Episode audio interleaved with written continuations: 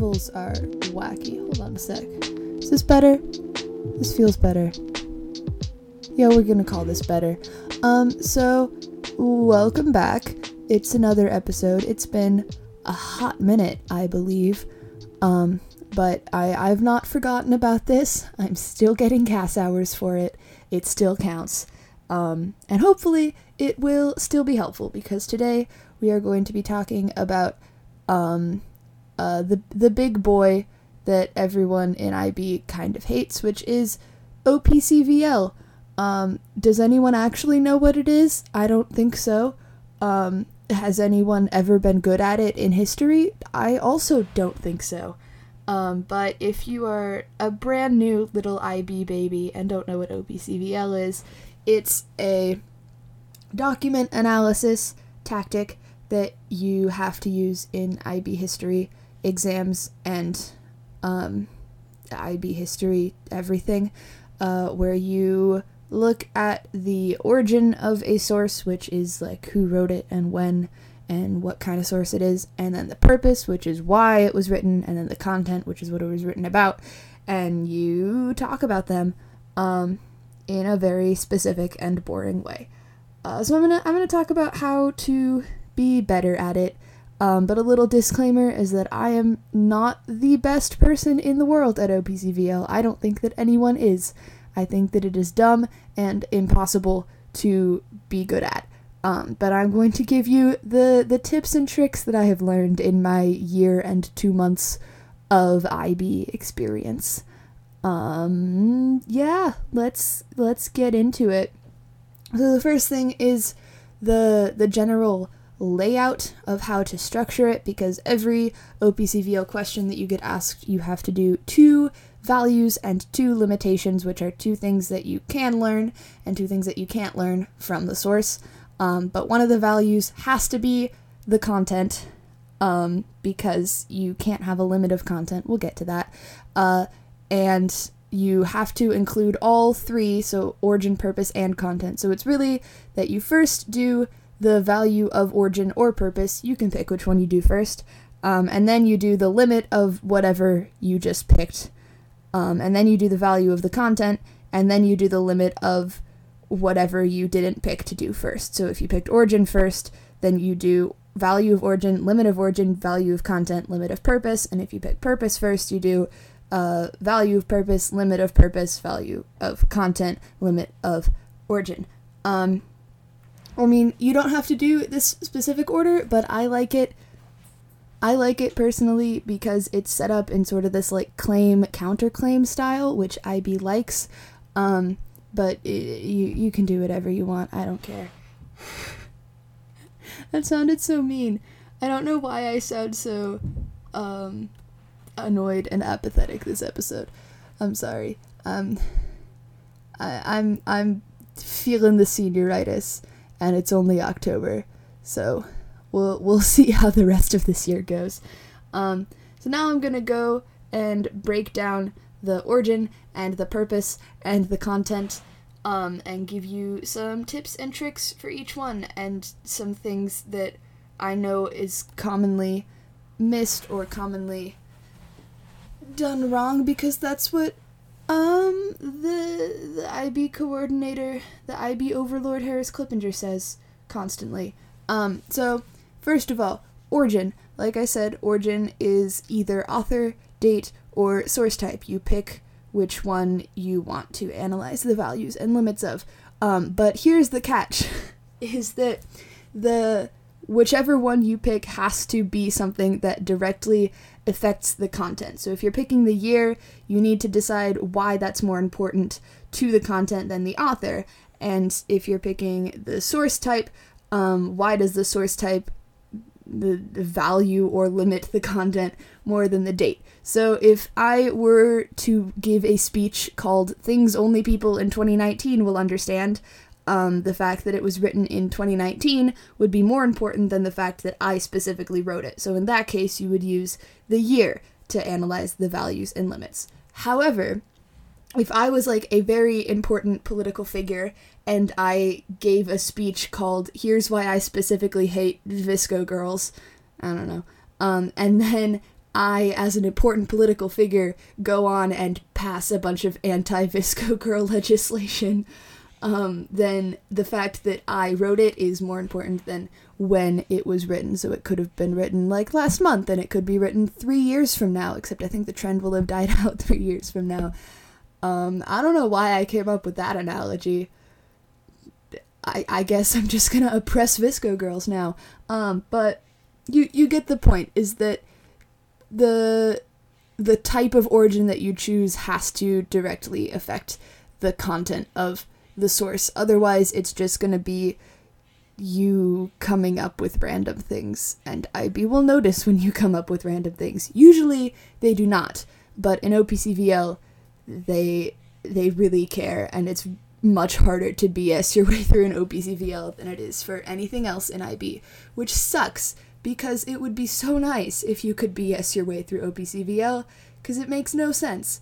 Um, moving on, the the values and limits for the time or like the date of the origin usually have to do with what context the author had access to. So, like a diary entry from that time would have more societal context because they'd be like tuned in to what's to what's hip with the kids at the time so they can give you more information about like what people were feeling or like what people wanted and dreamed about. I don't know what I'm saying. Um uh but a book written 50 years after the events would have more historical or political context because that person would have been able to research like all the different sides of the thing that was going on whereas the guy writing the diary would have just been like oh my friend jimmy is a nazi now and that kind of sucks um, you get my point this is really this is this is gonna be all over the place all right um, the values and limits for the author usually have to do with either their biases or their connections to the event. So if you have already identified a purpose and then you think about like how the author arrived at that purpose, that'll usually help you come up with the values and limits of the author. So if like um I don't know uh, Stalin is writing a speech and you've identified that the purpose is to justify him killing a bunch of people, um, then you could talk about how the values and limits of Stalin are that he thinks that he was right in killing people.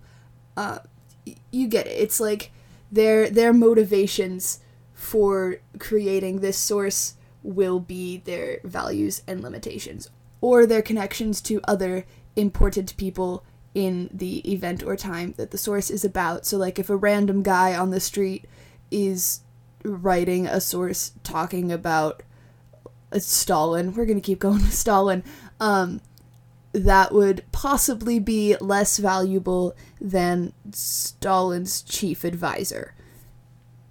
If both sources are like personal facts about Stalin. Yeah, alright. And the last thing for origin is um, the values and limits of the type of source, which usually have to do with what that source's intended audience is. So a diary would be good for revealing like the true feelings of the writer, um, but it would not be good for a balanced look at what it's about. If that makes sense. Because the intended audience for that author was himself and his own little biased brain and not a general audience.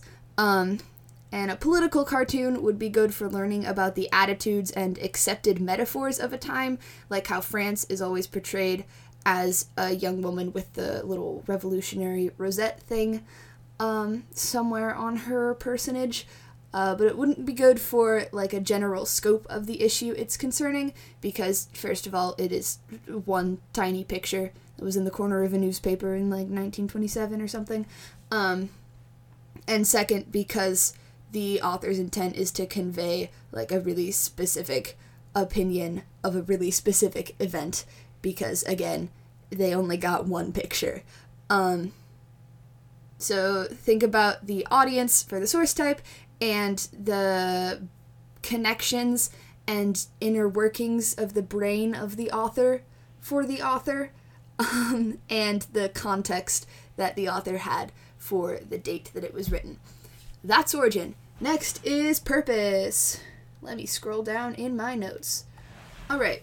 Um, again, with purpose is that it has to specifically affect what content the source gives you. So, a source with the purpose of justifying a decision will give you the pros but not the cons of the thing that it is justifying. So, if Stalin writes a speech justifying him killing a bunch of people, he's not going to be like, hey, me killing people was bad for these reasons, but good for these reasons. He's just going to be like, it was good for all of these reasons. I am Stalin. I am so important and good. Um, that's what the speech would be like but a source with the purpose of condemning or disproving would do the exact opposite. So if like I were to give a speech and I was like, here are all of the reasons that Stalin sucks, um, then you wouldn't get any reasons that Stalin was good, unless I was being an IB student doing claims and counterclaims. But Stalin wasn't an IB student, so you get my point. Right. I think that the the source type will affect the purpose a little bit. So um, I'm to call them personal sources, but that's not quite what I mean, but I mean sources like letters or diaries or art that isn't a political cartoon, so like novels or photographs or poetry. Um, all of that stuff usually has purposes like questioning or predicting or generalizing or establishing, um, just purposes that don't need to end in a definite conclusion or don't necessarily have a thesis or lend themselves to a thesis because those kinds of sources aren't usually trying to prove anything to anybody. So, like, the purpose of A Farewell to Arms by Ernest Hemingway, who sucks, um, isn't to state a thesis and then convince its readers of that thesis. It, thesis. It's to question the idea that war equals glory and that war is a good thing. So, people who are writing letters or diary entries or creating art aren't typically doing it to convince an audience of something. They're mostly doing it to like air their frustrations or struggle through something that they're thinking about. So look for purposes that don't need to end with a definite thesis or conclusion um, if it's that kind of source. But if it is a political source, again, personal and political are kind of bad adjectives, but I didn't want to come up with any other adjectives. Um, so sources like political cartoons and speeches and newspapers um, and government records and any sort of graphs or statistics will usually have purposes that do require definite conclusions and theses. So purposes like proving or analyzing or arguing or asserting or comparing. Um, so my anti-VSCO girl speech needs to convince whatever audience I'm presenting it to that passing anti-VSCO girl legislation is a solid good idea. Um, so my purpose in giving that speech would most likely be proving that VSCO girls should be oppressed. Which I don't agree with, um, but I'm too deep in this analogy to back off now. Um, and then last thing about purpose is just a short thing that most people already know, but convincing as a purpose and informing as a purpose ain't gonna cut it. You're you're playing with the big boys now. Um, you can't use those. I'm sorry. I I like always default to that whenever I'm like taking an exam. I'm like, oh, the purpose of this is to convince, and then I'm like, wait, no, bad IB student, and then I have to come up with something else. Um, but I think that in an exam situation, convincing and informing are like good starting places because they both have a lot of synonyms and if you just come up with a more specific synonym to both of those you just have a good purpose. Um, so it's a it's a strategy but it's not an answer. There we go. And the the last thing the c in the opcvl uh, content. Content is not hard at all. Um, content is the easiest thing you can do in OPCVL because you literally just pick one fact from that source and then plug it into the sentence frame, and that that's your content. Um, the only thing is that you have to pick one fact from the source that isn't informed by your outside knowledge, which can be hard. So if you're reading Stalin's diary entry. It's just Stalin and VSCO girls on this episode today. I don't know why. Um, but if you're reading Stalin's diary entry and it's talking about how much he hates Trotsky, um, and it's just like, oh, Trotsky sucks. I hate him. He doesn't understand communism. I understand communism. Trotsky sucks.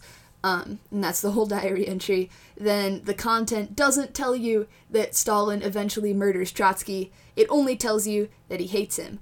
Um, so you can't say in the content that like, oh, this source is valuable because it tells you that Stalin murders Trotsky or like wants to murder Trotsky. Um, because it doesn't. It just says that Stalin hates Trotsky. So you gotta you gotta be careful about that. Yeah. Um, and the last thing that I'd like to talk about is the sentence frames that everyone is forced to use all the time. Which, if you don't know what they are, one sec. It's because, mm, purpose, origin, whatever um, comma, a historian studying whatever you're studying can or can't learn specific thing about the content.